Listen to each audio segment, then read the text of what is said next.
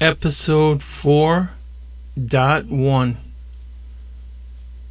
1969. I'm still at 274 pounds.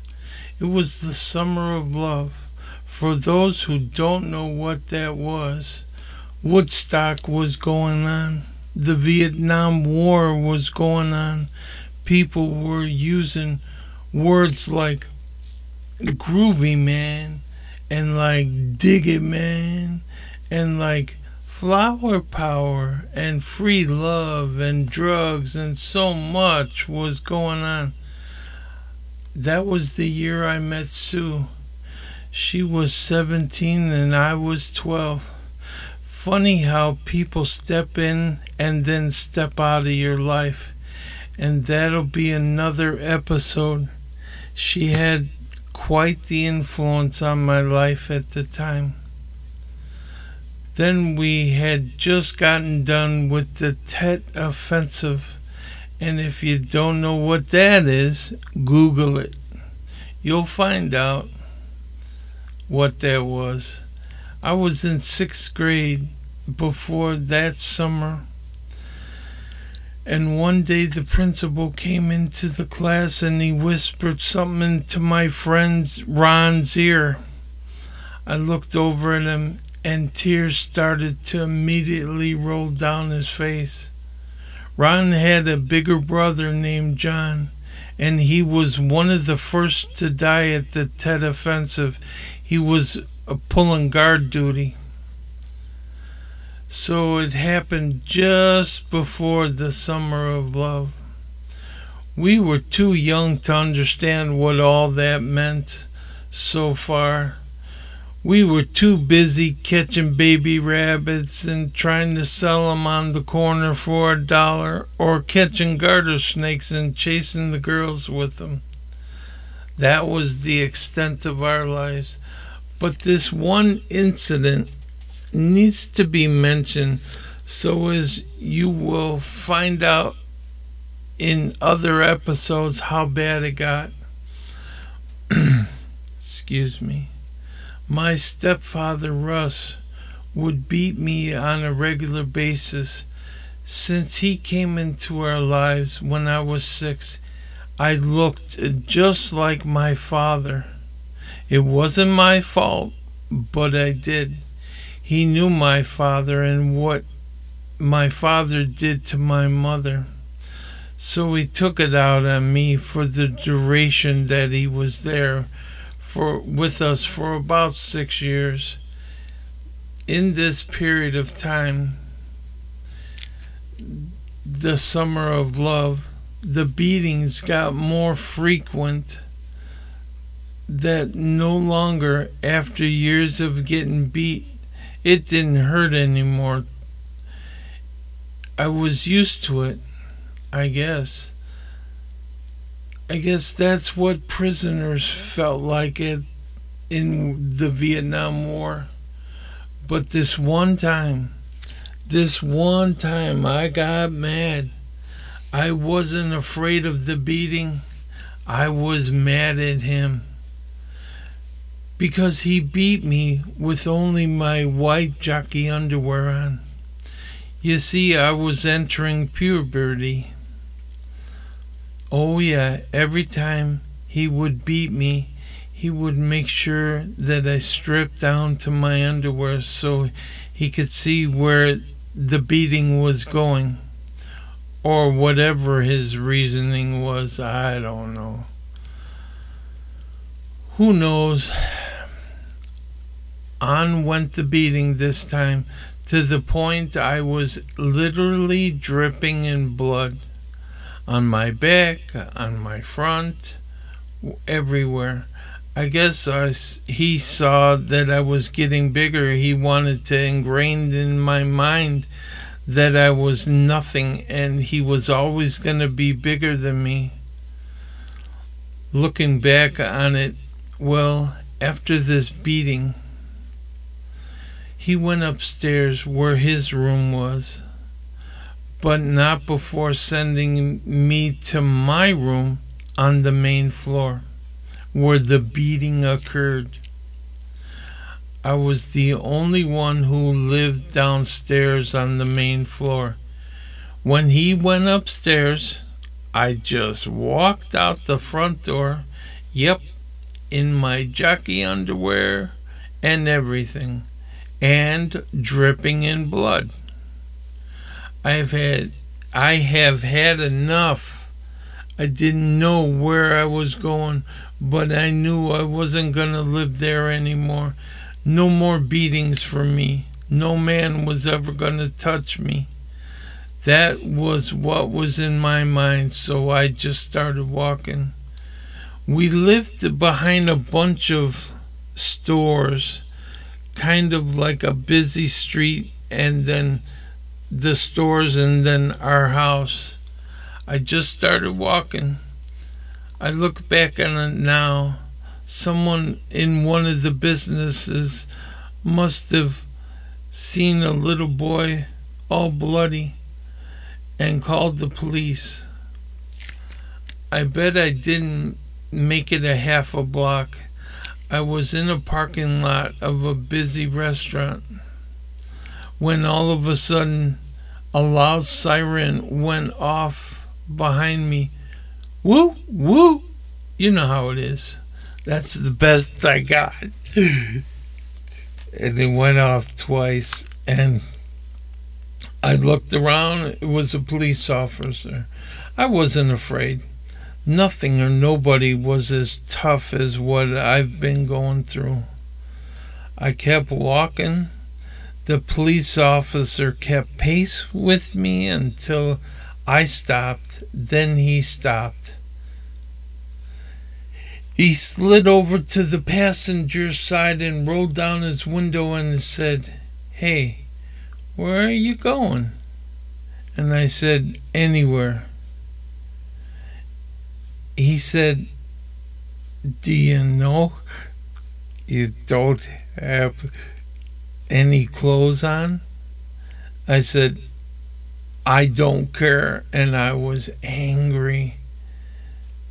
Then he said, How about this?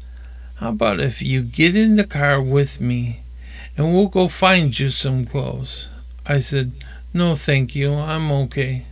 I'll find my way, but thanks with just a little bit of kindness that the man exuded, tears started to well up, and I could tell I was going to start crying. But I fought it off. What a gentleman! He then said, Well, I really can't let you do that until you tell me what's going on. By this time, I started sobbing. I said, I'm just not going to get beat no more. I've had it. Nobody's ever going to touch me again.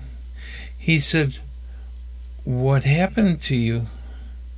Somebody beat you? Yeah, my stepfather, and he's been doing it for years, and I've had it. He says, how about this? How about if we go back to your house and I have a little talk with him?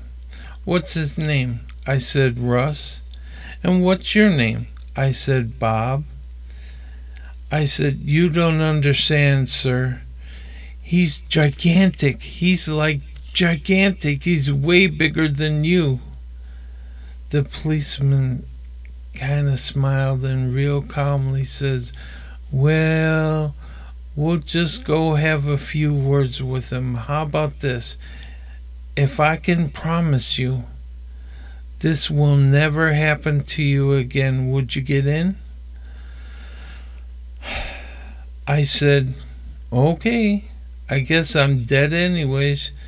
You're gonna not let me go. I can tell right now I'll be dead as soon as you leave the house. Let me get in.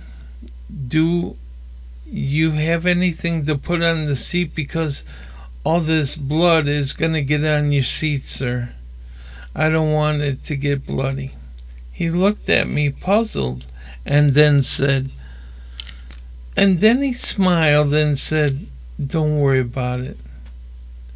This is vinyl. It'll wipe right off. I said, Yes, sir. I didn't know what vinyl was.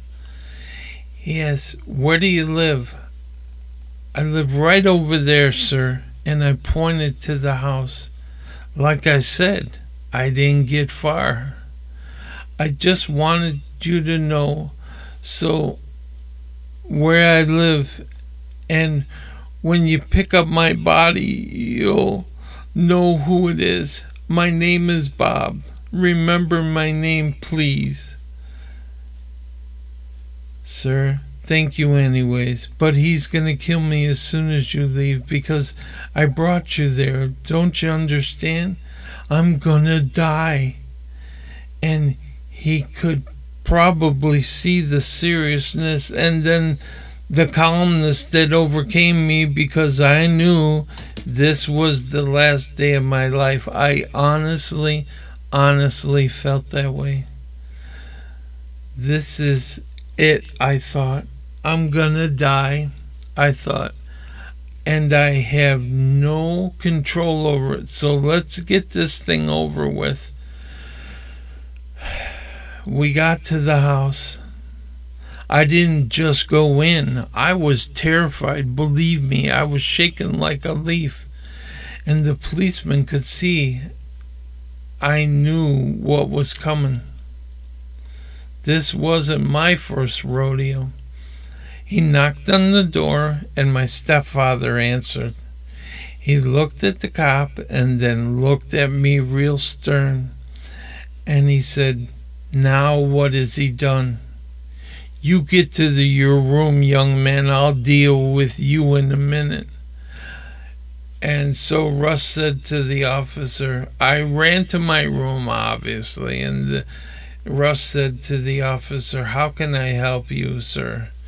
The officer said in a real calm voice, said, You listen to your father and you go to your room, son. And I said, Okay. And remember, my room was on the first floor, so I had access to what was happening at that front door. Russ saw I was peeking through my door, and I could hear every word. I needed to know when he was going to come back at me so I could jump out my window. I had it all planned. Russ said, Do we have a problem here? The officer said, Yes, we do. And the problem is you. I could put you in jail right now for as long as I want for what you did to your son. He's not my son, he's my stepson. Russ then made a big, big mistake.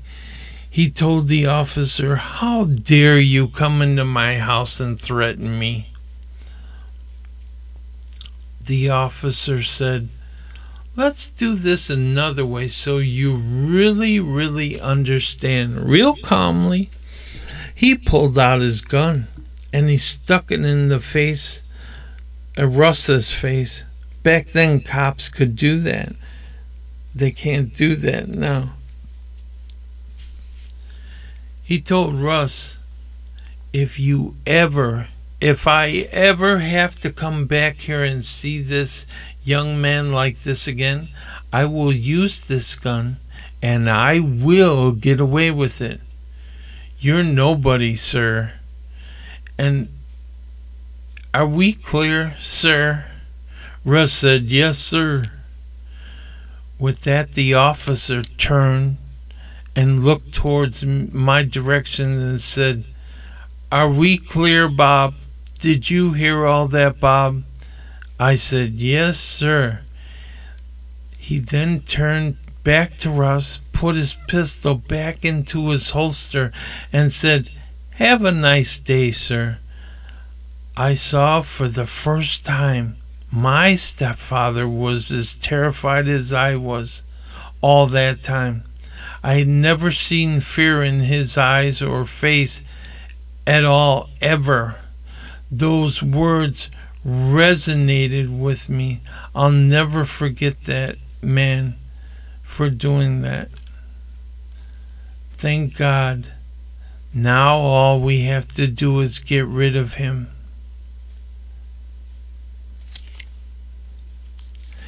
Hey, Ma, I'm doing a. Be quiet. I'm doing a podcast down here.